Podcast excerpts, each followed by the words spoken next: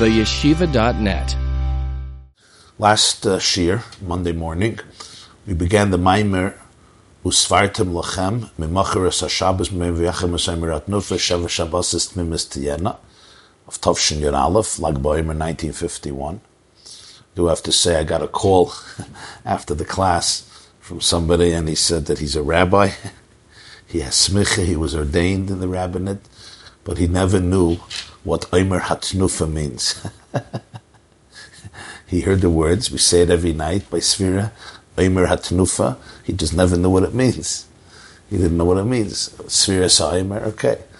So sometimes even people who have learned and spent many years in yeshiva and got a Jewish education, just the basic terminology of things are uh, unknown to them because we sometimes skip over the basics and get to all types of explanations and insights without really understanding what's Omer, what's the korban Omer, why is it called Omer, what's Sviras Ha Omer, what's Omer HaTnufa, etc. So he was thanking me for the introduction I gave, discussing the basic mechanisms. So that was uh, that was very nice to hear, and it's generally important. That's why when you learn Mishnayos, you learn Rambam, especially Rambam. The Rambam's Mishnah Torah you get the the bird's eye view, the summation of all halacha, you know, the the structure of how Judaism works in every single aspect of, of Jewish law. That's the uniqueness of the Rambam's Yad HaChazaka, the Rambam's Mishnah Torah.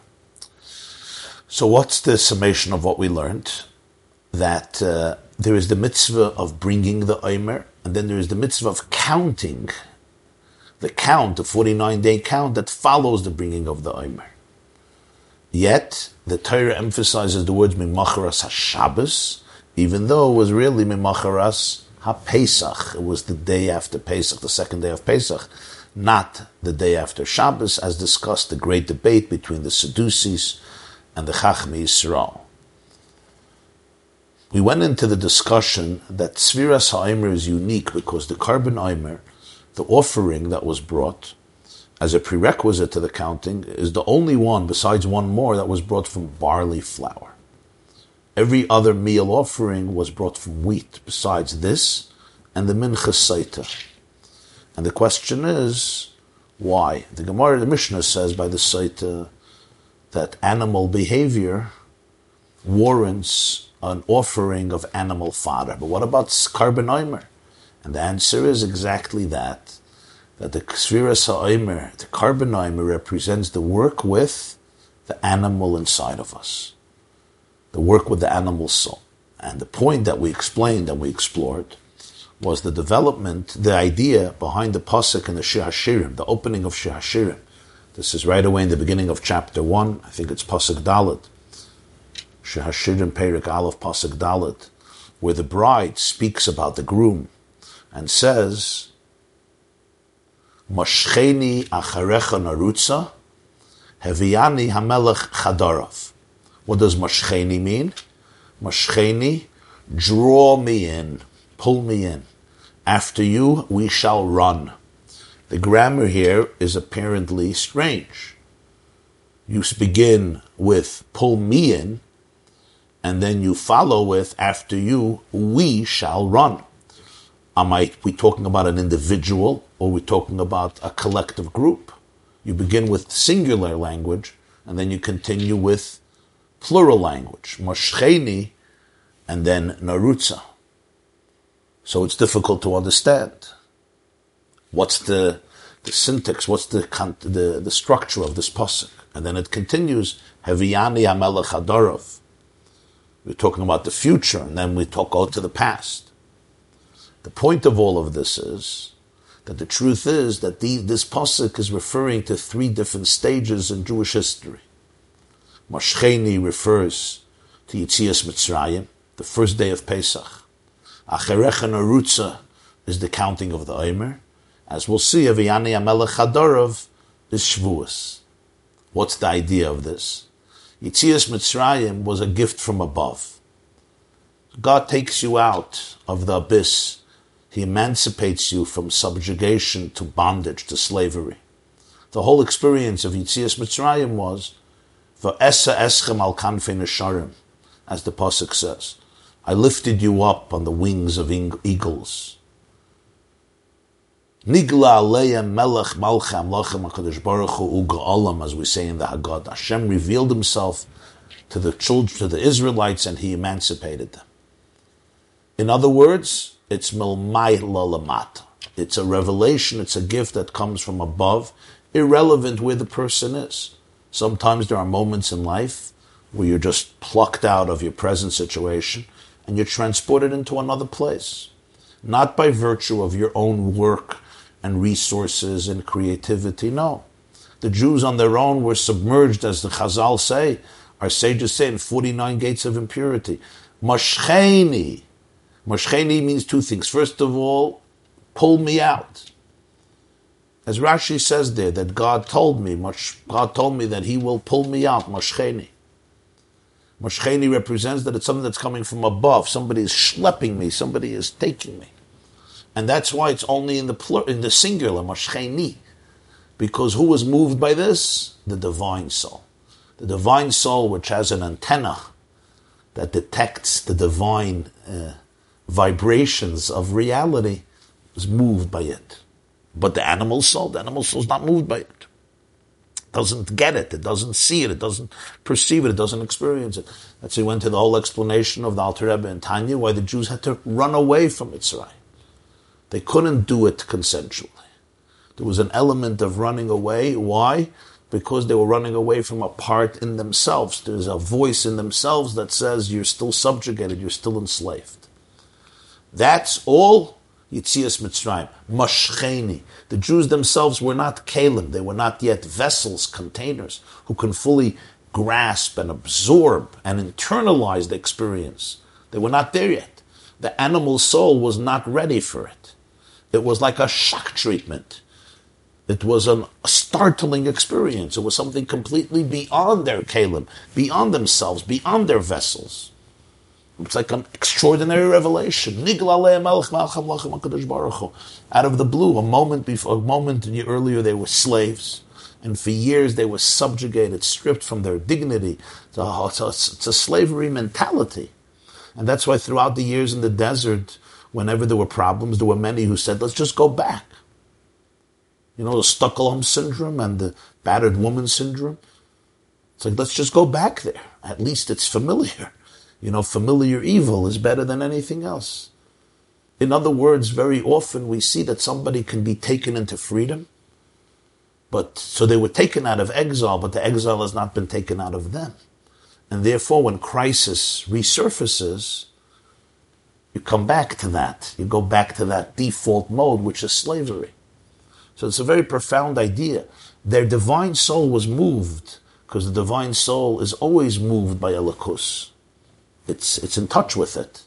But the Nefesh Bahamis, that's the animal consciousness of a person. This puts us in the category of all of the zoological species. We're called Homo sapiens.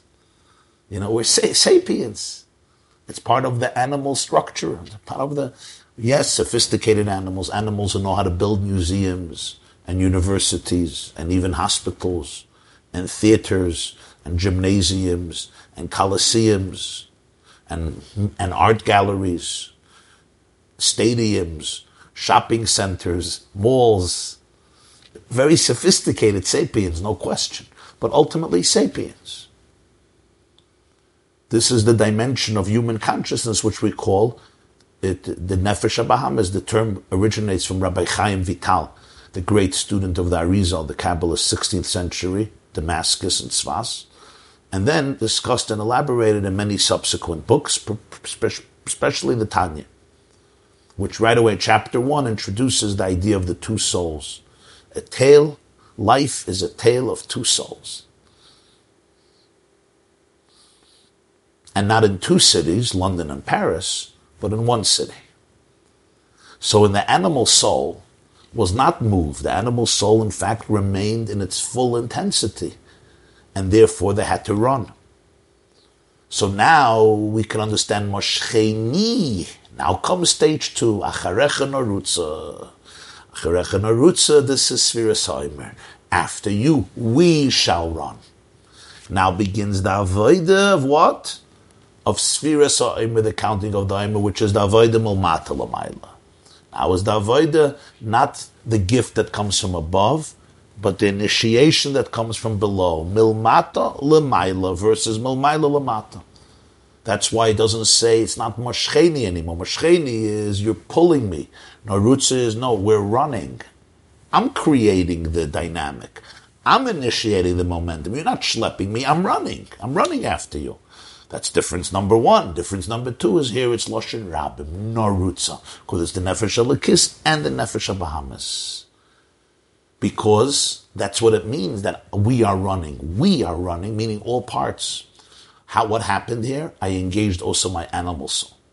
That's the avoid of Sirius Aimer to be able to not just address my godly soul, but also permeate my animal soul. And that happens only after Yitzias Mitzrayim. By Yitzias Chasam Mitzrayim, Tavdun. Avoida begins after Yitzias Mitzrayim. Like a shmak in the pasuk.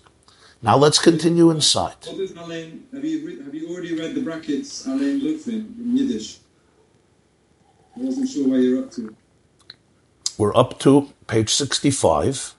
In the in the if you open up the source sheets, it's page 65, the middle of the page and the line starts Shazeh Payel Hazaza Gam Benefesh Bahamis. It's a little. So before that, you had the phrase Alain Leifin. What, what was that Yiddish? So Narutza, Narutza in, in in Hebrew means we shall run. In Yiddish, running is Leifen. Ah. Right? Gay life is go run. Leifen means running. So he, so he's translating. Alain means yourself. You do it by yourself. So, so the Rebbe is translating here. The, the Maimarim were all said in Yiddish, including the Baal HaTanya. All the Maimarim, including the Tov, they all said their word, their Maimarim, their discourses in Yiddish. But the writers wrote them down in Lashon Kodesh, in, you know, the ordinary language of writing down Torah. But sometimes, when there was like an expression that was that was, you know, very uh, telling or characteristic. I guess the writer felt guilty, you know, not to get the authentic original language. So that's why sometimes you'll see in a mimer in parentheses a few words in Yiddish. The whole mimer was in Yiddish, but these words, I guess, the writer felt we can't uh, we can't scratch it from the text. It's it's it's too uh, it's too telling. So here too, the Rebbe says that mashcheni is you're being pulled. Narutza is you're running on your own, right? So he says, Alain Leifen, you're running yourself. You're running yourself. It's not like it's not like you're you're you're you're, you're on a you get into a vehicle and the vehicle is moving for you. No, Alain Leifen, you're pushing running, and running is work. Those of you who run, you know, it, it's work. It's avoida. It's not being schlepped. I get into the car, so the car is schlepping me. I get into the plane, so the plane is taking me, whatever it is, whatever the vehicle is. You know, in the airport, right, you have those, what are they called? Those walkways you get on, and it's a schlepped. You just, you know, you put your suitcases on, it's a schlepp. That's not Narutza. Narutza is Alain life, a life. You're running. You got to exert yourself. This is avoida. What's pshat avoida? Avoida means, avoida always means I'm working with my animal soul. That's avoida because the godly soul is in. The godly soul is tuned in. May be concealed, but it's always tuned in. When Yitzias Mitzrayim happens, the godly soul is, is on fire. But the animal soul doesn't know what happened. You know, they say there's three types of people, right? Those who make things happen, those who watch things happen, and those who want to know what happened. So after Yitzias Mitzrayim, the animal soul says, what happened? Something happened. God took you out of it doesn't understand the language of liberation, doesn't understand that language. You know, go bring a horse into a uh, into a concert, into a concerto. Go bring a horse into an art gallery. Horses are amazing animals, amazing creatures, horses. But a horse is a horse. So the animal soul on its own, on its own, without avoida, there's a there's a there's primal instinct there primal energy. But without the person's working with the Nefesh Bahamis, there is a detachment. That's why you had to run away. Because the Nefesh Bahamis was in full taikif, in full strength. Now begins the next step, Acharecha Narutza. So now we continue inside. Again, it's a little below the middle of the page. One, two, let's see from the top, it's 1, 2, 3, 4, 5, 6, 7, 8, 9, 10, 11, 12, 13, 14, 15, 16, 17. 17 lines from the top. The line starts shazeh. After the period, we're holding at the words vizel. Vizel gam hadiyik narutza, narutza miloshin mirutza dafka. This is also the meticulous, this is also the pursuit. Ah? What safeguard are you using?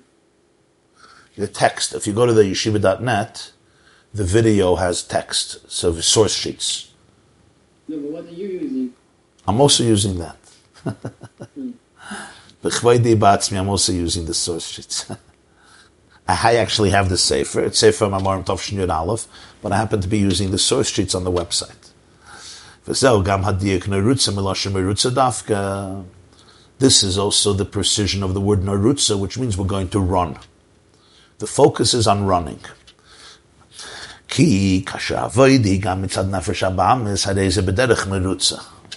Because there's something unique that happens when the avoid is done with the animal soul. It's in a way of it. It, it could, could be defined as running. Because the nature of the animal soul is. When the animal soul is drawn to something, it's always with passion. It runs to it. It doesn't walk to it. It runs to it. V'hainu sheitzel nefesh habahamis lo inyan shal halicha la'at la'at. When you're dealing with the animal soul, there's no slow motion.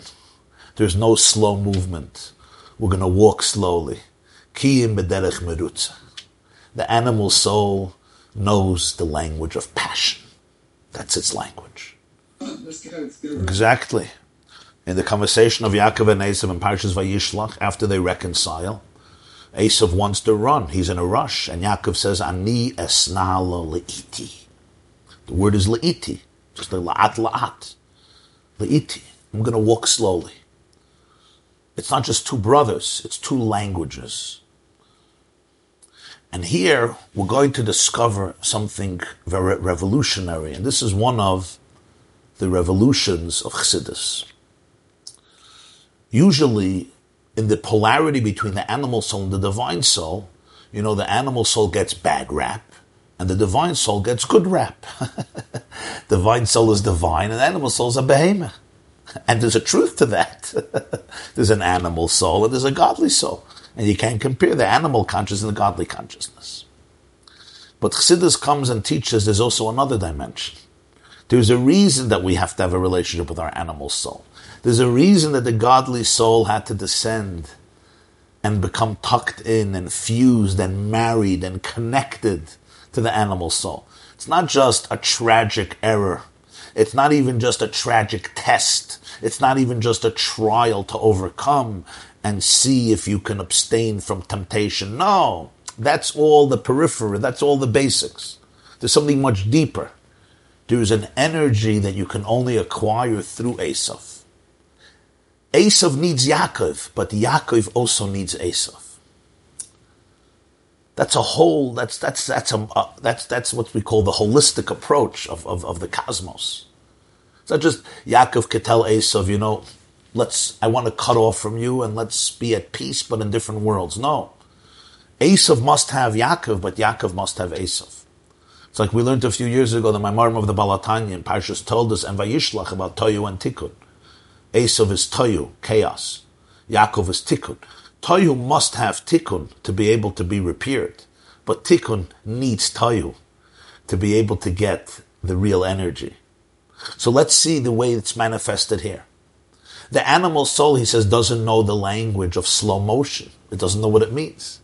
It knows the language of passion. Mirutza. I run, I long, I yearn. There's a strong intensity. There's a fire. There's an electricity. Um, merutza.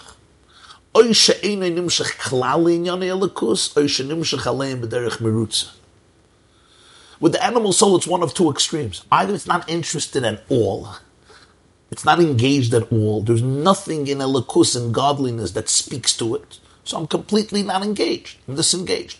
Or if I am engaged, it's ext- it's with an ex- it's with a, it's with a fire. There's an extremism to it. There is a power there. There is momentum. There is oomph. There is gusto. There's passion.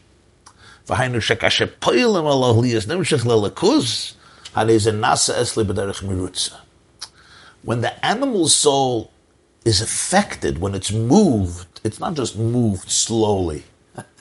It's moved completely. It's now running. If it's not moved, it's not moved. It's like, you know, don't don't wake up the sleeping bear. I'm busy. I'm busy hibernating. I'm not engaged. But if for some reason it, it, it's touched the nefesh of Bahamis, it has the quality of that animal.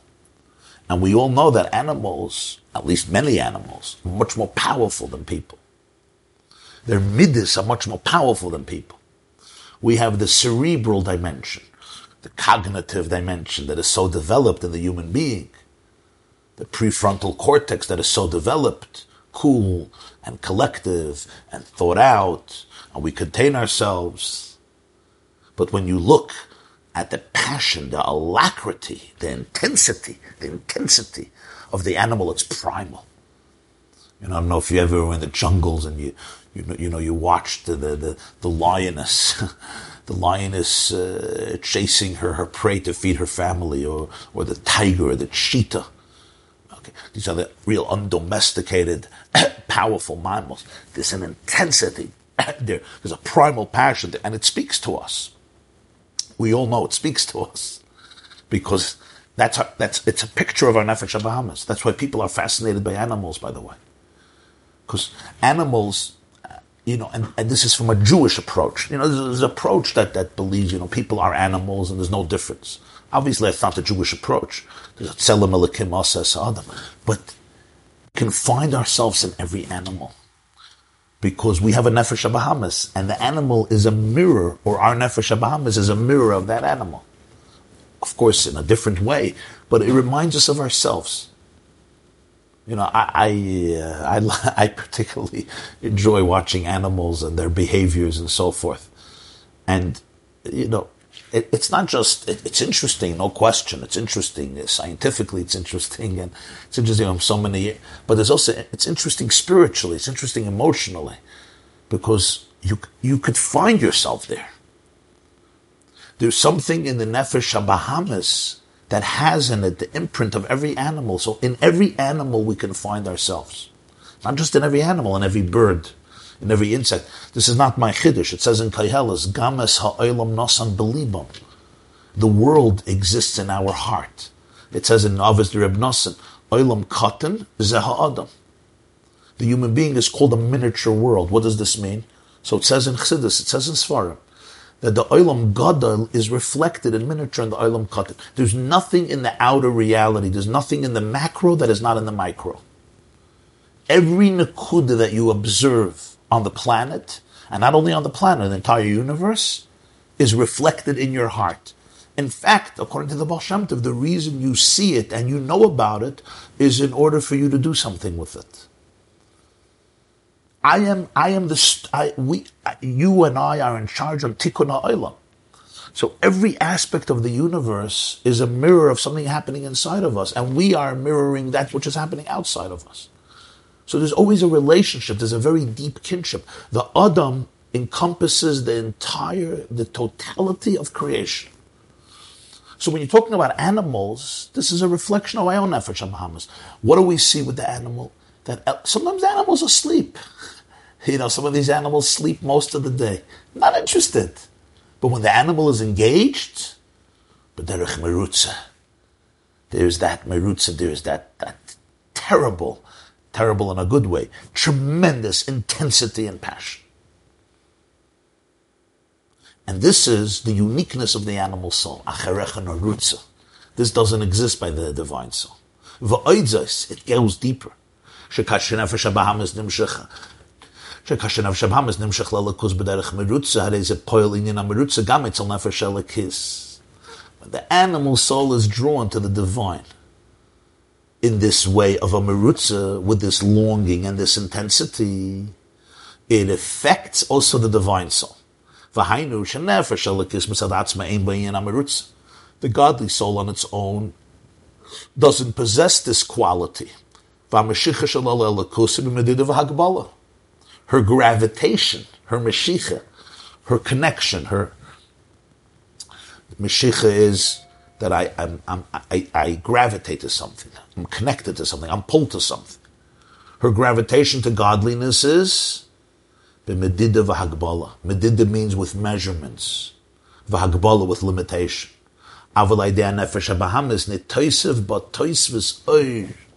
It's the animal soul when engaged that gives the divine soul a whole new dimension of light, a whole new dimension of energy, that the godly soul learns about passion. It learns how to transcend a relationship based on structure and limitations. How can the divine soul? You're asking a good. You're asking a good question. If the Adam, if the divine soul is a chelik mal mamish, as it says in Svarim and in Tanya chapter 2. The quote is already from earlier, Chelik Mal. So what do you mean it's B'medidav Hagbala, it's finite? If it's a fragment of the divine, however you explain fragment, but if it's a piece of the divine, it's not limited. The answer is we're talking here about the divine soul, the way it assumes a distinct identity. That's very true. In other words, yes, if you take the divine soul back to its original, original source, it's beyond Hagbala. But the way the divine soul assumes a distinct identity, a structure, it has seichel, it has midas. As the Tanya continues, every soul has ten kaiches, chachma, bina, das, chesed, gvur, teferes, netzach, yisaid, malchus, and there's a certain element of structure, holy structure, divine structure, just like Hashem himself. The question you're asking is about Hashem himself. How can there be spheres by Hashem?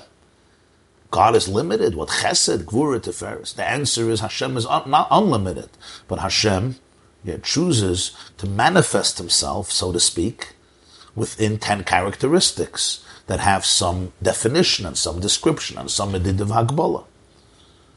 Again, the word medidav hagbala is always relative, you know, to whom and to where, what context and what it means, but there's some element of structure.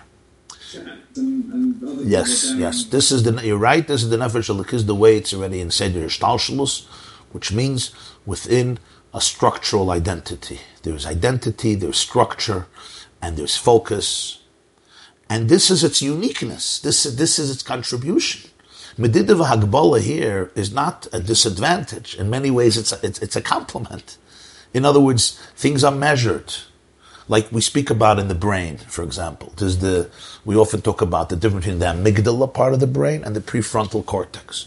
Limbic brain, reptilian brain, prefrontal cortex allows you, yeah, to be thought out. It allows you to be thoughtful. It allows you to delay gratification. It allows you to have long-term vision. It allows you to weigh pros and cons. You're in a much more sophisticated mode where there's broad choices from a broad spectrum of things and you could navigate. You're not in survival mode, you know, a fight or flight, which is intense. Now, what is trauma?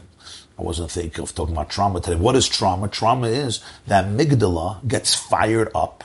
You know, like the fire alarm in your house. You know, you know when the fire alarm in your house serves a very important function. If God forbid there's a fire, fire alarm goes on. So the, the fire department is called and the police are called and the family is alert and the neighbors are alert. But what happens when the fire alarm is broken? and it goes off every 20 minutes. Yeah. So suddenly you're sitting and you're trying to sleep, you're trying to relax, and suddenly, you know what a fire alarm sounds like. Yeah. So that's what happens in trauma. That amygdala is, is fired up and it doesn't stop. You don't know the code to be able to stop it. The danger is over, Rabbi say. The danger is over. You don't have to be, you don't have to be so fired up. Because it's basically operating on that primal level, very primitive and primal level. So now, so let's understand this. The nefesh elikis is godly. It's always connected. However, the nefesh elikis, by definition, is measured it believes in measurement. It believes in discipline and in structure and in seder and an organization. That's it. That's that's because it it, it it's responsible. it believes. Did it say animals have individual neshamas, or there's just one uh, nefesh or life force for all animals? It's an interesting question. So the truth is that Rizal says you want to know if, if animals if animals have individual personalities, and the answer is yes. The Arizal says that every single thing has a soul. By the way, not only animals, every tree has its own soul. Every rock, every nivra, even daimim, even inorganic matter, the Arizal writes, has a nefesh, it has a soul. Now, when the Arizal said it in the 1500s, it seemed a little strange. You know, you had to believe him. Today, you don't have to believe him anymore. you look at anything under a microscope, right? And even the, and, and even more the tools that we have not developed yet. There's a whole universe, a whole dynamic universe, yeah, in the tiniest drop of water, in the tiniest grain of sand or flake of snow. I mean, you talk about the molecular and atomic level of reality. There is so much movement and excitement and harmony and symmetry and design. It's incredible. Never mind the. Does that mean if, uh, if an animal dies, so one it's it's one integrated soul, an organism, that that's lost now and it's now become it's, it's got it's, a, it's got a new soul or a, a sub layer of, of a soul of domain. When an animal dies, of course, yeah, you, you can't compare the, the soul of the animal to the soul of the person. Obviously, the Rambam discusses this in Hilchis Yisod Torah. Every creature has its own type of soul, its own unique soul.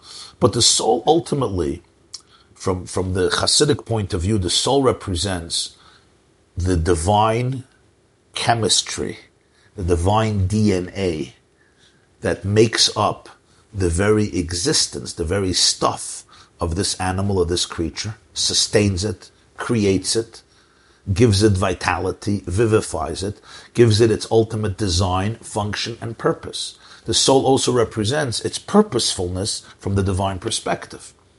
And every animal serves its purpose. Huh? You're saying if a stone has a soul and you throw the stone down, it splits into two, right? Or you axe it, you separate it. So what happens now? Did you split a soul into two? And the answer to that is when you say a soul has a stone, you have to you have to define it. Whatever happens to the stone on a molecular level and an atomic level, that's just a reflection of what happens on a spiritual level.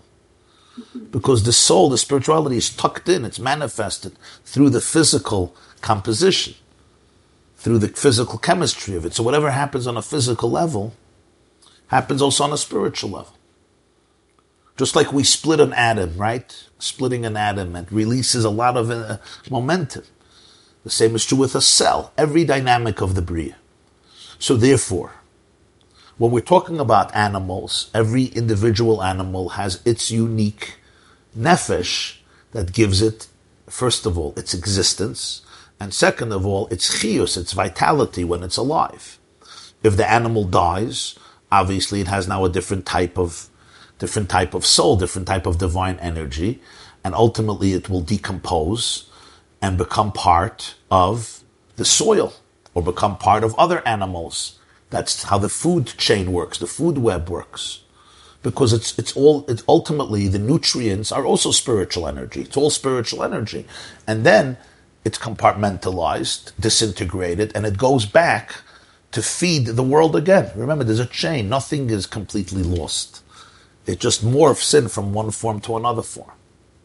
Well, are you, you asking what if a person doesn't develop themselves at all? What's their destiny? And the answer is that ultimately every every soul comes to its tikkun. Every soul, which is a chelik elikami mal, the Shalor writes, the, the Arizal writes, the Rama MiFano writes, the great Kabbalist write that ultimately every single soul, because of it's a piece of Hashem, never gets lost completely. It may have to go through a lot of, you know, has to go through many winding journeys and winding roads, but ultimately, it's Netzer Matoy, Maisi Yodel It's it's it's it's a fragment of infinity of the divine. It's going to come. It's going to come to a tikkun.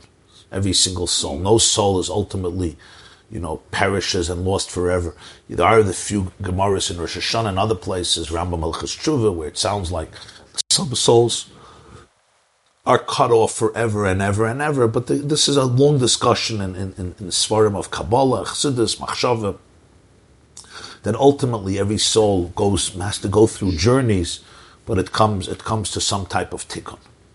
So now, so let's. includes the animals. uh, uh, the- No, I'm talking. I'm talking here about the godly soul, the godly soul of the Jew, which is nefesh achelik elakamin malmam, which ultimately comes to tikkun.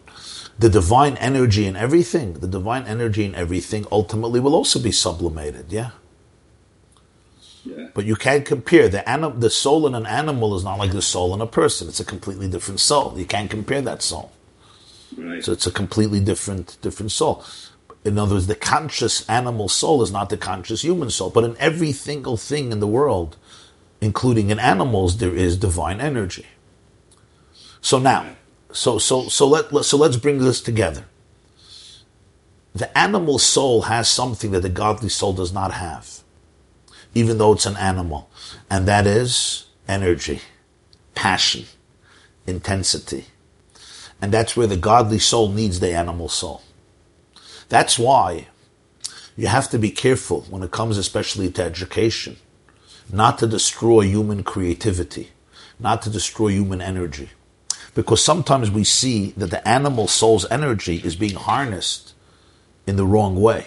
But it's powerful energy, it's raw, it needs direction. But don't destroy it, don't obliterate it. Because when you obliterate that energy, you don't only fail the animal soul, you fail also the godly soul. For the godly soul to experience the running, acharecha narutza, the loifin, it needs to have the animal soul. What is the difference between these two souls? The nefesh elikis is the soul of a person that we call divine. What does it mean it's divine? It relates to the divine perspective of reality. It's sensitive to the divine perspective of reality. It sees the world through a spiritual lens. It sees the world through a godly lens. Those are its interests. Those are its passions. This is important material. Understood. This is these are, these are this is critical information, my friends. So tune in. The godly soul sees the world through a divine lens. That's how it sees the world. What does it appreciate? Its its appetite is therefore to holiness, to transcendence, to godliness. This is how it sees the world. This is how it, it perceives the world. It perceives the world as a very meaningful place. Perceives the world as a place that is filled with uh, pulsating spiritual divine energy. That's its experience of life. That's its experience of reality. It doesn't see the world as a fragmented, materialistic, physical, brute, and coarse place. It does not. It sees it from the lens of Hashem. It sees the world with the microscopic, with microscopically spiritual eyes. And therefore, it, its longings, it appreciates those components of, of creation. The Nefesh of Bahamis doesn't have that vision. The Nefesh of Bahamis is very simple. In many ways, it's very brute. It's animalistic. It's an animal. Animals are not bad. Animals are very cute. The Gemara says about Mitziyah, We have a biblical prohibition against aggravating animals. And by the way, that's your animal too.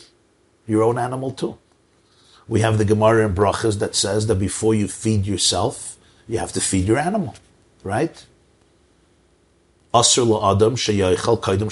Behemte. You're not allowed to eat breakfast as long as you didn't give breakfast to your animal. It says. We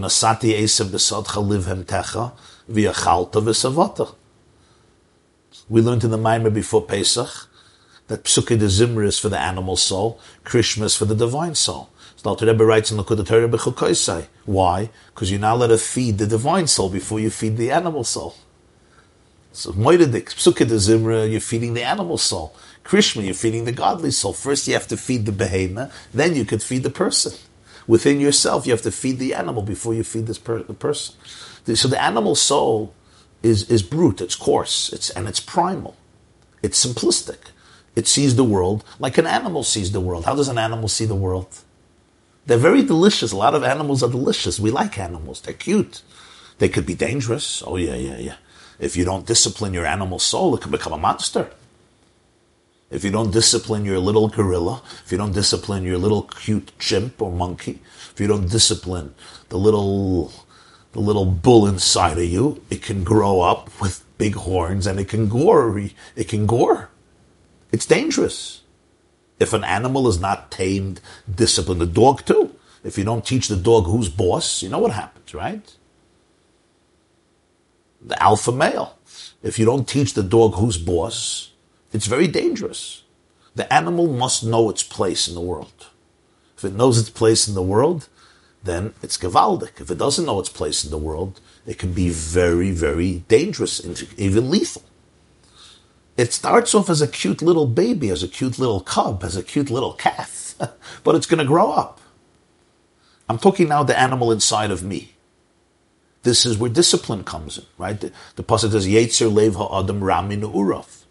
Ayar, ayar pera adam yuvalit. Person is born undomesticated. left to his own devices, the animal will be completely wild. This is where the nefesh alakis is so necessary. The nefesh alakis is all about structure, self-restraint, discipline, understanding what's good, what's not good, seeing the world from a deeper place, purpose, meaning. But the animal has one advantage over the godly soul, and that is intensity, passion, fire, that uninhibited energy that is dangerous when it's harnessed is unbelievably powerful. And the godly soul learns how to serve God from the animal soul. As long as the animal soul is not engaged, it's not engaged. it's not, it's, it's not, it's not interested. But when you ignite, when you put on the fire, when you find the pilot in your Nefesh of Bahamis, and you kindle it and you ignite it, ooh, now there's a chius. So often, this is so important because people feel guilty. People that have very intense levels of energy. And I don't just don't, I don't only mean energy that they, they're workaholics, they work hard. I'm talking about intimate energy, sensual energy, sexual energy, a lot of energy. So part of, of a moral upbringing is you got to tame it. You got to deny it. You got to repress it. You got to obliterate it. You got to get rid of it. You have to silence it. What the Rebbe is teaching us here is based on the Maimer of the Baal HaTanya is no, no. Yeah, sometimes you have to silence it. Sometimes you have to, you know, you have to calm it down. But ultimately, the real purpose is, is to mobilize it. You want to, you want to draft it into your war.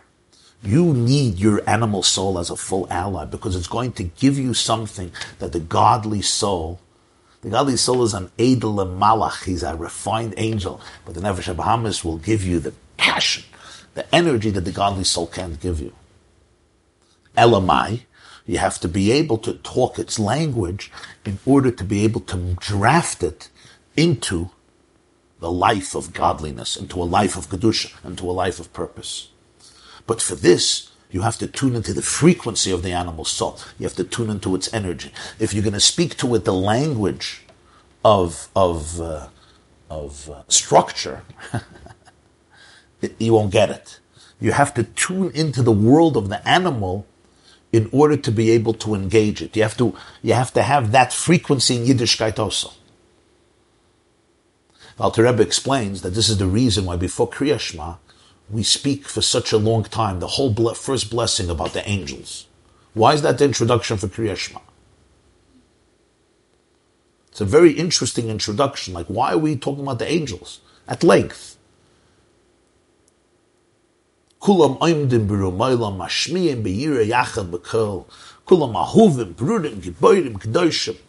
Uh, if you're familiar, remember the first blessing before Shema at length, V'chulu mekablim aleim lahaktish liyoytzer b'nachas ruach kodesh kodesh kodesh hafanim v'chayis hakodesh b'raj godel. The answer, of course, is they're called chayis hakodesh, holy animals. Why are they called holy animals? Because all of our animals come from them. It says there's the angels that represent the face of the ox and the face of the eagle and the face of the lion and the face of the human. All the birds come from the eagle and from the pnei nesher, and all the, the, the, the undomesticated mammals come from the face of the lion, and all the domesticated mammals come from the face of the bull. This is in Ezekiel's vision of char- his chariot, Maisa Merkava of Yechaskel. So when we go into this story, we're basically helping our animal soul realign itself with its true origin, which is the infinite passion of the Chayas HaKadosh. There's Chayas, you know, they used to call some people in yeshiva Chayas, you remember? Chayas, animals, a wilde Chaya. This Chayas HaKadosh. Chayas HaKadosh means the holy animals. The animal is not unholy, the animal is not profane, the animal is holy, but you have to bring it back to its Kedusha. You're saying that the Birkus Krishma is essentially the interface, is really the spiritual counterpart of Sukkot Zimra. So the first bracha before Krishma, after Pesukei de Zimra, really allows that the Shema Yisrael won't only affect the divine soul, but it'll also be able to affect the animal soul. In other words, the animal soul, v'haftas Hashem alekecha b'chalavavcha b'shnei yitzarecha, with your whole heart, not only with your godly soul, also with your animal soul, you have to tell the animal soul who the Zayda was. You have to tell the monkey who its grandfather is. you got to tell the monkey inside of you where you come from. You're not a behemoth. You're Chayis HaKodesh. You're, you're, you're a holy animal. You're not a, you're not a, a, a behemoth, gasa, chayiron, evil, horrible animal who we want to hunt down and, and repress. No, chayis hakodesh, barash gadol. I know you guys don't know how to be quiet. Barash gadol misnasam lomas asraf. This is how the Baal HaTanya explains the first blessing of Krishma. It's an incredible insight because if I come to you and I tell you, you know, Reb Aaron, Reb Daniel, Reb Binyamin, whoever it is, Reb Tzion, Chaya, Sarah, I want to tell you about this great, great, great individual who's this great tzaddik. You may like the story, but it's not necessarily personal. But what if I tell you, I want to tell you who your father was, who your mother was, who your grandfather and grandmother were, who your great grandmother. I want to talk to you about your DNA, about the home you come from, about the family you come from. It touches me in a different way because this is already me. So what do we, we talk to the Nefesh of Bahamis and we say, you know, I want to tell you about some great things. Leave me alone. I'm hungry. I'm hungry.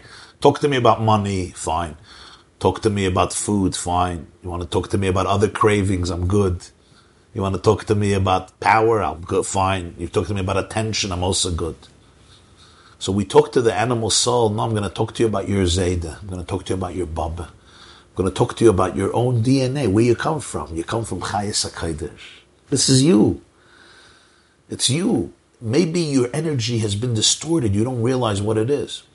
So the ultimate tikkun of the animal soul is not milchemes hashmad. We're going to obliterate our animal soul. No.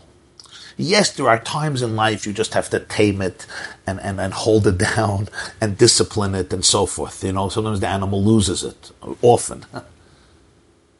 But the ultimate avoid is, the ultimate avoid of Sfira Saimer is Narutza. I want to, I want to find an outlet. I want that the animal soul's energy and passion should be able to become fully aligned with its true source. And then it creates a different dynamic in Yiddishkeit.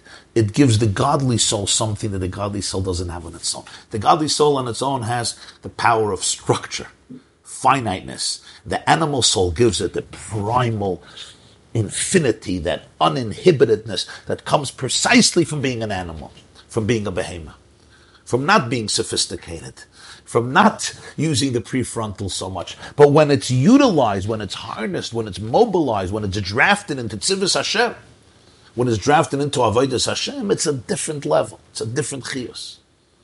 What does this mean in our life? What this means in our life is that which is that which you believe is destroying you most is really your greatest ally. And we can't emphasize how important that is. That energy which you feel is taking you away from God most is really what will bring you closest to Hashem.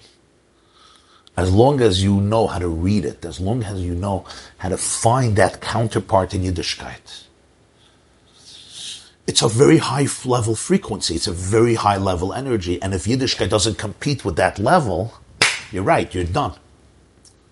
And the truth is, that's why we need Chassidus so much, because Chassidus is the energy that competes, that doesn't compete. It, it, it accommodates, it addresses this level of intensity. In other words, if my Yiddishkeit, I don't want to use the word dull, because it's never dull, you're talking about Yiddishkeit, it's not dull. But my Yiddishkeit is more cerebral, more, more dull, more calm. Right? It speaks to my Nefesh Elikis, but my Nefesh Bahamis can't be engaged. It has to be repressed. And that's what happens to some people. I'm going to say this bluntly. Their religious quest causes them to lose so much of their emotional creativity. You hear it, Baron? Some people's religious experience uh, causes them to lose a lot of their emotional creativity. You talk to them, and there's life missing. Anybody relates to what I'm talking about?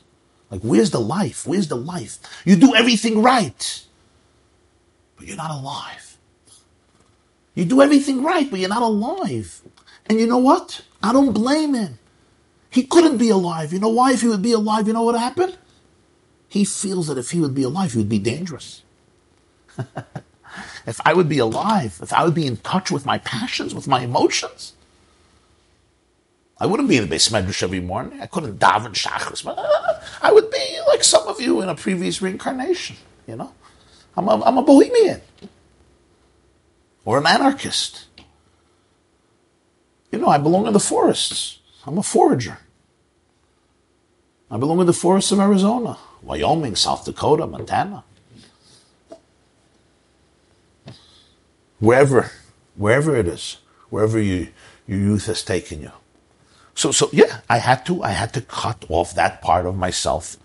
And you see certain people, and there's a certain, I don't know, it, it, it's painful, but it's like a certain deadness that sets in routine, their routine, structure, beautiful routine, but like Efa HaChayim, Efa HaChayim. there was a chassid of the Baal HaTanya of Moshe Vilenke. So he once said there's two types of Jews. He says there's a Jew who's like a portrait. You know, a portrait on the wall, it's always beautiful. Yeah, the portrait on your dining room or your living room is beautiful. it's impeccable. It's flawless. Right? It, the guy's always smiling in the portrait. He's always smiling. He's always doing the right thing. There's only one problem. It's a portrait. It's not a person. It's a portrait. It's a picture of a person. They call it in uh, psychology, I think, um, ideation, addicted to, idolo- uh, the ideology. Ideology. So people become um, trapped by the idea. Yeah. And um, so when you hear the person speaking, it's not the person. It's just you could substitute them for another person who's in the same. Yes, yes, yes. Ideation. I become the idea, and I become defined by the idea, and I'm just speaking the idea, and I'm saying the good things. This is not. This is God forbid, not judgment or any in any case. On the contrary, sometimes this person feels that this is what saved his life. He had to die a little bit in order to live because my emotions are dangerous. My energy is dangerous. My sexual energy is dangerous. My sensual energy is dangerous. My passions are dangerous. And, you know, you want to get Tailam Haba, you, uh, you dumb it down. dumb it down. The only difference then between the, the rebel who rebels against the norms, let's say, of the Jewish community, for example, is he's taking the fight, the fight approach, and the other person's taking the flight approach. You're right. The difference between him and the rebel is fight or flight. Essentially, they're both stuck in the same struggle. they're both stuck in the same struggle. Fight or flight are two sides of the same coin. I run away, flight, because I don't want to confront it. And in that process, a part of me has to be amputated. And it's not necessarily a conscious issue. It's just sometimes, you know, you, you see somebody and we see ourselves and, and where's the life? The, the chayim, v'atem adveikim Hashem alekechem, chayim. Everything, you're so good that you're dead. You know, you're so good. You, you're taka good. You're, you're like good. You, you're good. You, you're going to get everything. You're too good. There's only one problem. Who are you?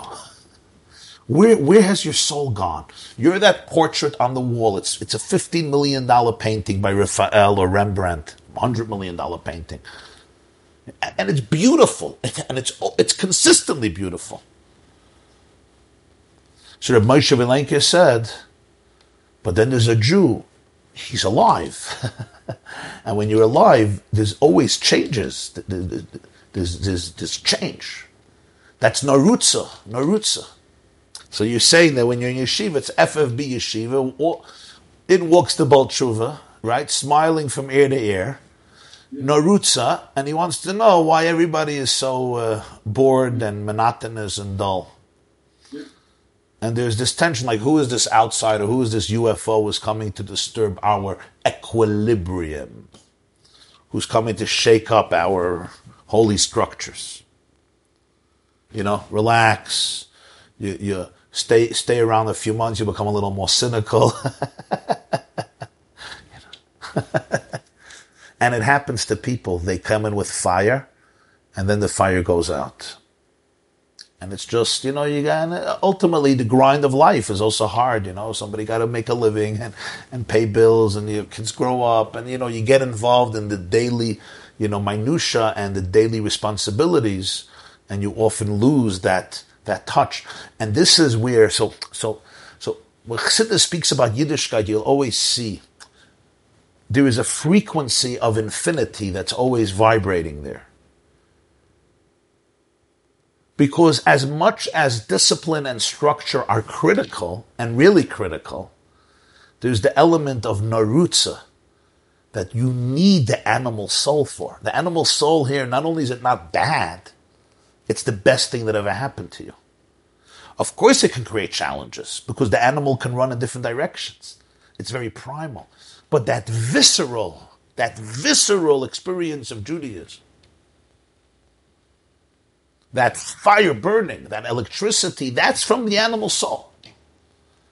But for this, you have to ignite it. You have to, you have to present a Yiddishkeit that the animal soul can go into ecstasy from. It can get on fire. And that's Acharecha. So let's now finish the last few lines. V'zeu oimrei Narutza Loshin Rabin.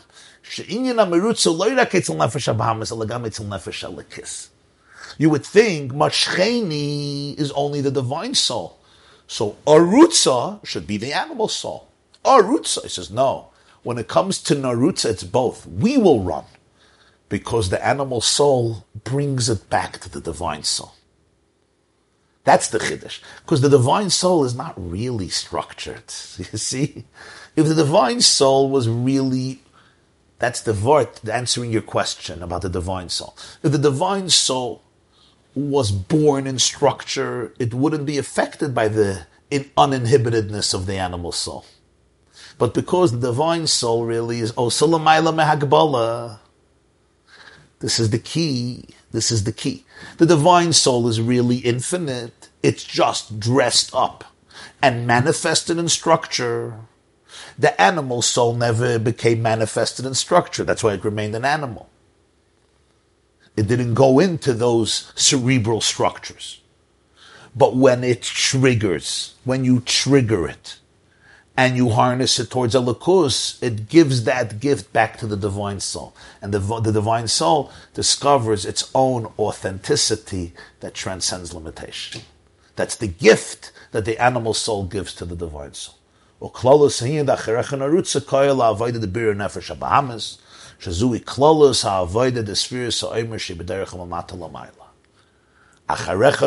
represents the entire work of working with my animal soul, and it's work because it's an animal.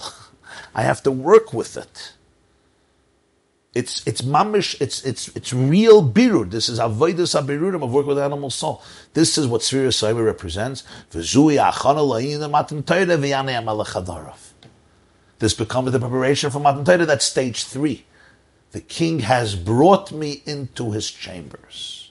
Mashcheni acharecha narutza heviyani amelech hadarav is Yitzias Mitzrayim, Sfira Soimer, and then Shavuos. Question.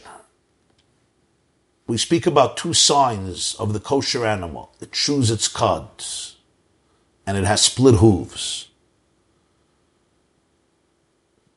It chews its cud because it has four stomachs. Does this correspond to the divine soul? Four stomachs are the four worlds and structure. And the animal soul is a split hooves that propel and give us the instinct to run forward. And chewing the cud is an internal process as, a, as opposed to the split hooves, which is an external process. You're saying the two signs represent this. It could be, I'm not sure, but generally, I'm not sure it would work because these are the two signs of the animal. these are the two signs of, of an animal that's kosher. So I'm not sure that it would apply here. Next question. By the way, the signs of the, the two kosher signs in Parsha Shmini on the on the yeshiva.net, I have an essay of the deeper meaning of the two kosher signs. Okay, next question. Let's see what's happening here. Why don't we judge the Sotah woman meritoriously? And have her bring an animal offering because of animal behavior. It's not fair. She was only accused of something. Nothing is proven. People are innocent until proven guilty. And we know that she could be innocent after she drinks the water. It's a wonderful question. And the answer is this is not about saying that she's guilty. We're, we're addressing a crisis. The crisis is that the husband was feeling very uncomfortable. Let's say she was spending days, nights, vacations, weeks with a particular guy. Okay?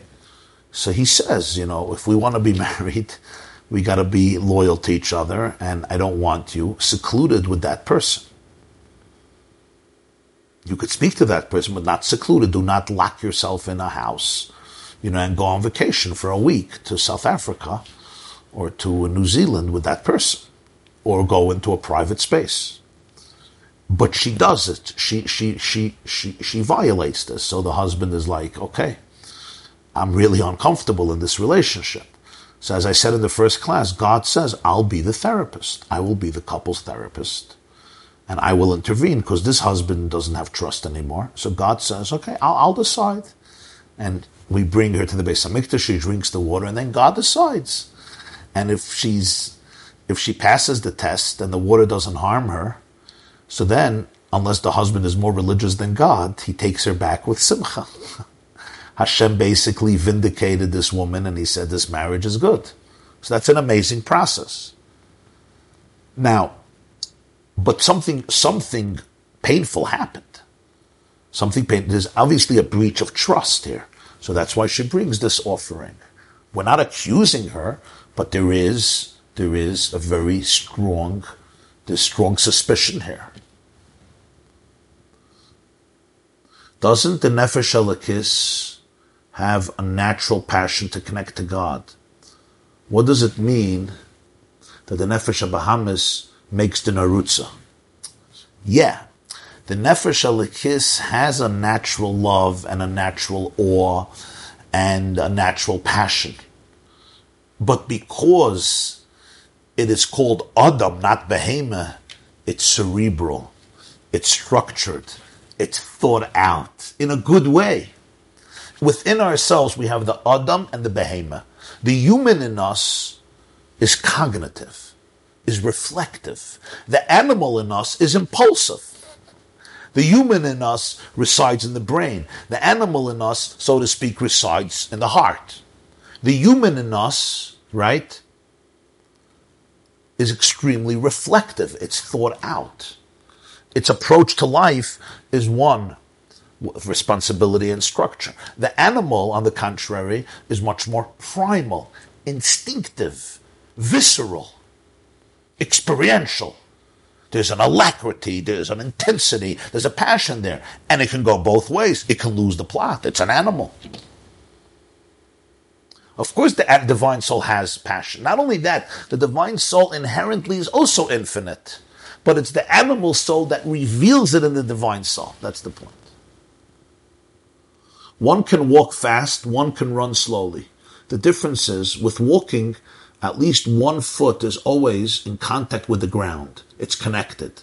With running, at one point in the cycle or rhythm, both feet are in the air, reaching higher, disconnected.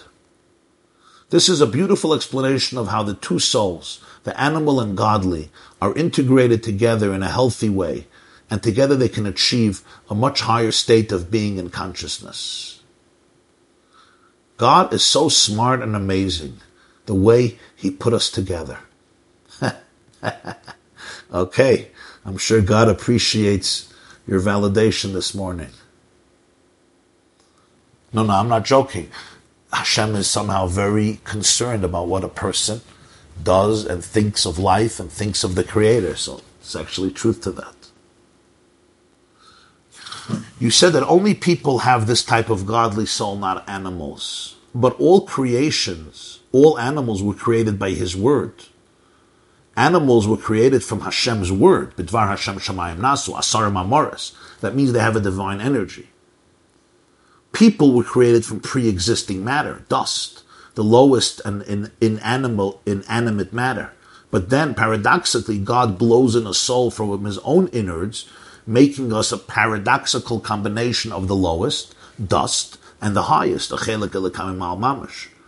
So we have two souls and a battle between the two throughout our lives and our mission.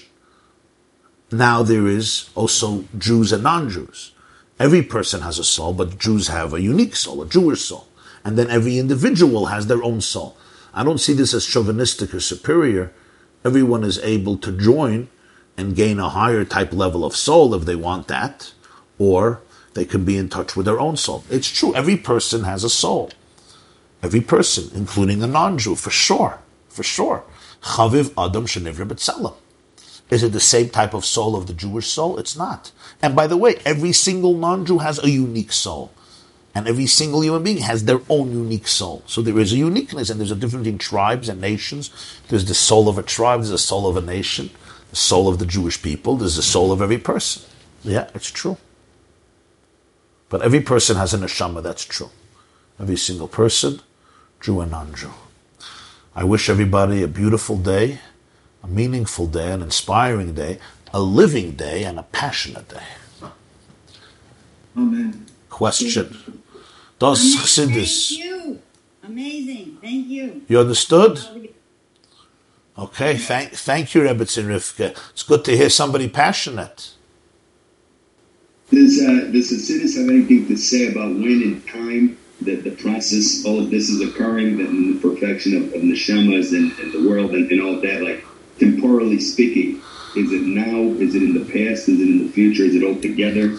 And, and how does our perspective of it occurring in time relate to Hashem's perspective? You get what I'm saying? Listen, it's always happening. It's always happening. I think it's always happening. That's right, each moment. Every moment, there's, there's, the soul is alive. Yeah.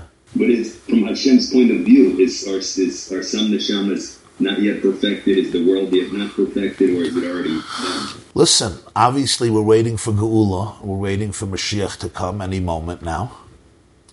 Um, and that's the ultimate tikkun. But every moment, the tikkun gets deeper and deeper. Every moment. And Hashem perceives it like that as well, Tziddah says? Uh, yeah, of course. Of course. Every moment is growth. Every moment does. The world becomes higher and higher and higher and higher. From the moment of creation, by the way. The act, the act of creation was an act of going from the infinite to the finite, from the higher to the lower. The moment creation was complete, the journey upward began. and it never stopped. But is it just for us, from our point of view? No, from Hashem's point of view also.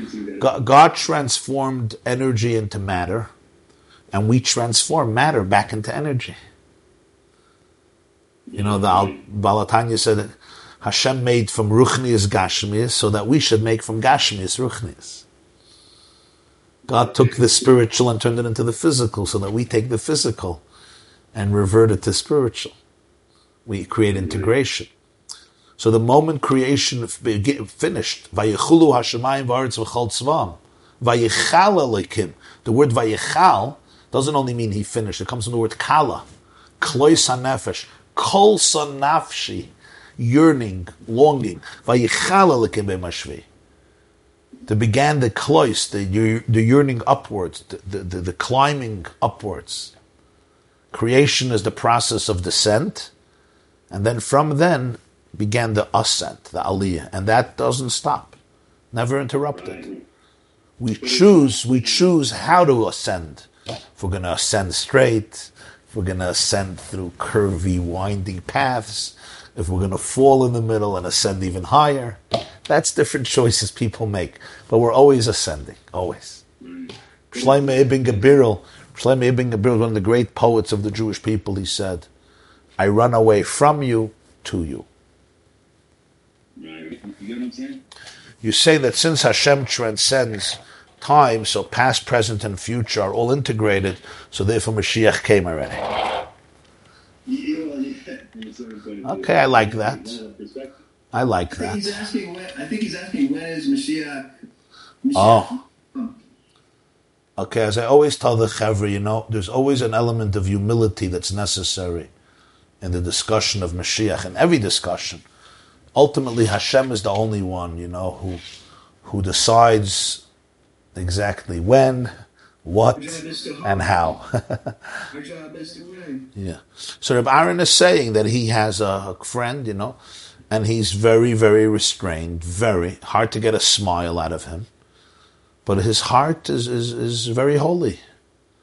His heart is holy, and we have to really be able to be at peace within ourselves so we can embrace all types of people with love and not with judgment. Right? Yeah. So we assume every every person has the the uh, neshama that's a part of Hashem and can be. We don't assume. We know. We know. Every person has a soul.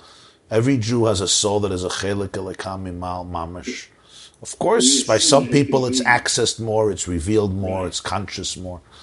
Every person is in a different space in terms of their avodah. Do, do we assume that every person can, in theory, be touched uh, by our efforts and can be elevated? Or Yeah, yeah. neshamot that are so Every every person can be touched.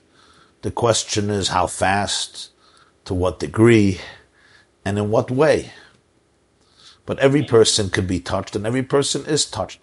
The, but the, uh, that could only happen if, if I come in with, with you know with a spear and a dagger, and uh, angry and upset and judgmental and uh, you know and, and superior complex and holier than thou, uh, you know, and I'm the real Jew and you're the fake Jew, then they'll close up. Their defense mechanisms will go up like my defense mechanisms go up. And some of us, some of us have that issue. You know, we, it's like Judaism is color war. You know, my team is going to win. My team has it right. Your team has it wrong. And I'm going to convince you that we're right and you're wrong. And then you'll finally see what the truth is. And what happens is it's very hard for them to be effective because people develop defense mechanisms. They feel judged. They feel this superiority complex. And you're really not operating from a deep, holistic space. You're coming from a place, I'm coming from a place of judgment. I'm coming from a place of, you know, color war. I'm the green, I'm the red team, and the red team is better than the blue team, or the other way around. I don't know. You know, the students of Rabbi Akiva were great people, but they had that challenge of really respecting, really respecting another person and another path. I think it's so important to be able to, to know that yeah, you know, you may be missing something, and I may be missing something. And I can give you, and you can give me, but only when it's coming from a place of, of humility and openness and the recognition that if I'm really, if I really want to teach, if I really want to affect a positive change, I have to be able to see the divinity in you. I have to be able to see that holiness in you, that godliness. If the feeling is I'm right and you're wrong and I'm going to win, then I lost the plot. Then I'm, I'm just, then it's about my ego. And when it's about my ego, it's not going to be very effective. But if it's about the MS, it's about the pnimius of who you are, not just who I am. So then I communicate from that space. Now, this is a very subtle, these are subtle stuff. But we see immediately the difference. When somebody feels that, you know, my way is superior, I'm connected, everybody else is disconnected, everybody else is dead, I'm the only one who's alive. Um, uh, you know, so, you know, you may, there may be some interesting points you're saying, but ultimately my effectiveness will be very, very compromised because, uh, because there's no respect, there's no appreciation, and there's no real, really celebrating the goodness in the other person. You have to really be able to see the goodness and the holiness in the other person, the godliness in them, and get rid of the superiority complex. And then you could reveal in them their own infinity. But just from screaming at you that you know you're a dead person and and you don't know what Yiddishkeit is and you're you're just a robot and and you're a zombie. Okay, fine. So you told him that he's a zombie and a robot. No, you may be right. You may be wrong. You're, you're probably partially right and partially wrong. You know, you probably don't know a lot about. But I'm going to tell you an unbelievable story. I heard this from my brother many years ago. It was a very special story. Um, the the Imre Emes was the Ger Rebbe, third Ger Rebbe. He was a son of the Sfas Emes. His name was Rebbe Avram Mordechai Alter. He passed away in 1948 in Jerusalem. That's where he's buried. He was succeeded by his son, the Beis Yisrael, Rabbi Yisrael Alter. The Imre Emes was one of the greatest leaders of world Jewry in Poland before the war. He had hundreds of thousands of Hasidim. Unfortunately, most of them were decimated during the Holocaust. The Imre Emes had a son-in-law. His name was Reb Itche Meir Levine. Reb Itche Meir Levine. Itche Meir was actually the name of the first Ger Rebbe, the Chiddushei HaRim the great grandfather of the Imre Emes. His name was Harim Rabbi Yitzchak Meir Rabbi Itche Meir. So the Imre Emes, Rabbi Avram Mordechai, had a son-in-law, Rabbi Itche Meir Levin. And he was a big askin in Agudas Yisrael. He was a very big activist. He was a leader. He he was he, he accomplished a lot. He worked a lot on behalf of the klal, on behalf of the community. But he was a ger, he was, a ger, he was the son-in-law of the Imre Emes. He was a, a, a real ger chosed. This is Poland before the Second World War. Rabbi Meir Levine was once sent by his father-in-law, the Imre Emes, to Germany for Shabbos. He wanted he should meet a particular Jew in Germany, a particular Askin over there, somebody who was a social activist, a Jewish social activist, and he stayed in somebody's home in Germany. Now, the cultural shock was not easy for him because Friday night the men and the women sat at the same table. And in Ger, they didn't do that. In Ger, the men and the Bochum, the boys, sat at one table, and the women sat at another table. This is in Poland. And here in Germany, this was a house, it was Friday night, and the men and the women are sitting, and you know they're they're schmoozing somewhat freely. and Rabbi Meir was, uh, you know, he was unnerved, and a part of him was saying, you know, this is not the real thing. This is not Shabbos. This is not holy. This is not a real Jewish home. And the the balabas, the host, you know, he was schmoozing with everybody. You know, schmoozing with the men, schmoozing with the women. Okay, but Rabbi Shemeir, obviously he was a guest, so, you know, he was silent. The meal was over, they benched, and everybody went to bed. Friday night, everybody went to bed. And Rabbi Shemeir went to his room, which was right near the dining room. And he was doing his own things in the room. And suddenly he hears a sound that he did not expect. The host, the host is, uh, is learning. And he opens the door and he takes a look. And he sees that the host is now learning the whole Parshas HaShavua. He's reading the whole Parshas HaShavua, I think with the Or HaChaim he said. He learned the Parsha with the Or He finished and he said the whole Tehillim. The man, the host, said the whole Tehillim. Itchameh was shocked. Friday night, you know, people are exhausted. It's been a long week. Everybody goes to sleep.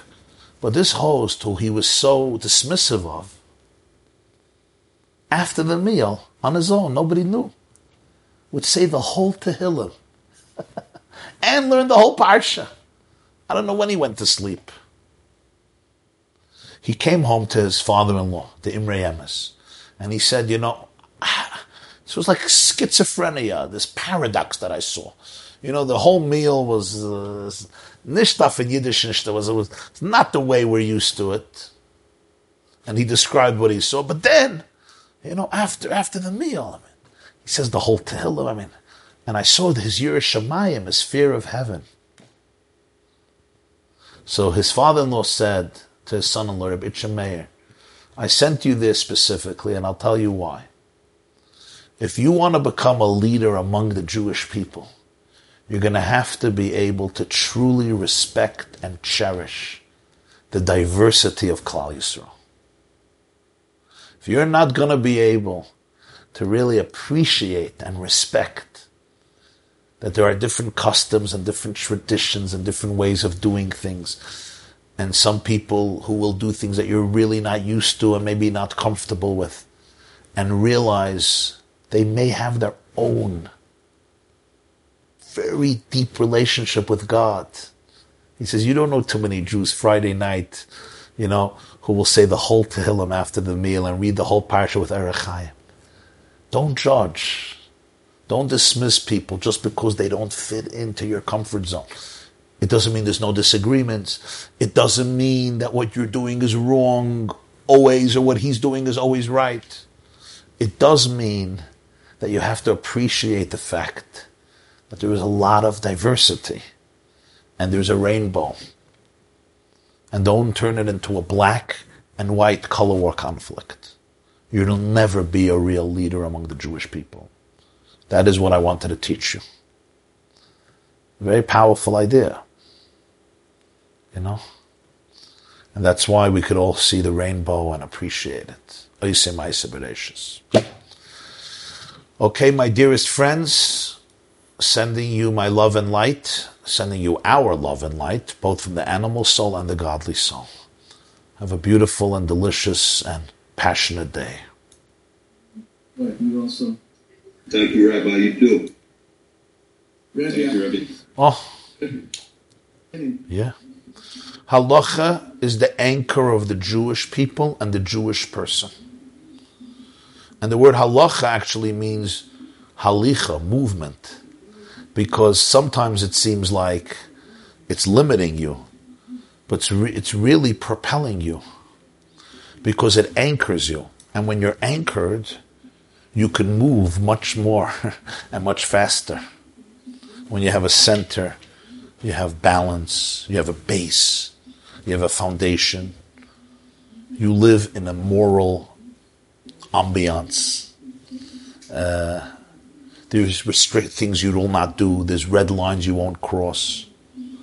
You know what's right. You know what's wrong. If you made a mistake, you know what the mistake was, and you can make amends. You can apologize. That's all halacha.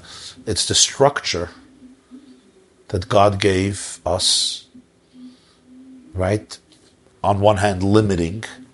On the other hand, liberating because it's very easy to fall to play football on the roof of the building and fall off. When you have a fence, you can enjoy the game. I explained this to teenagers. You know, imagine I put you on the roof of a building, beautiful roof, okay, gewaldic, six acres. could play football, tackle football. Only one problem: it's forty stories high and there's no fence. and what's going to happen is everybody is going to have a miserable game. I'm, I'm afraid to run anywhere. I could fall off and kill myself. The greatest favor somebody can do for me is put a fence around the wall. They put a fence around the wall, we can have fun. We can enjoy the game. We can enjoy the game of life. We want to enjoy the game of life. So the fences of halacha don't spoil the game. They create the game. They allow, they give you the structure that allows you to enjoy life, to express yourself in a way that will actually be beneficial and meaningful and exciting. And that means that there is a fence. So yes, so that I don't fall off and break my bones. That's why it's so important. And the animal soul ultimately will thank you for it. Yeah, the animal on its own says, "What do you need halacha for? Let's just let's just do whatever we want." But let's say I eat whatever I want, right? Or I sleep whenever I want. Ultimately, I'm gonna I'm gonna I'm not gonna like myself. I'm not gonna feel good. I'm not gonna like myself. So doing whatever I want is a strategy for ruin. It's not a strategy for growth. It's not a strategy for, for productivity. It's not a strategy for, for self actualization. And the animal will realize it. The animal will realize it. You want to live, you want to have fun, you want to enjoy life. You need the structure of halacha. That's the nefesh elikisa structure. And then the animal soul, with its primal gusto and its visceral reactions, gives the nefesh elokis something very special, and that is its passion, its primal uninhibitedness, and that shidduch is a match made in heaven in order to transform earth. This class is brought to you by the yeshiva.net. Please help us continue the classes. Make even a small contribution at www.theyeshiva.net slash donate.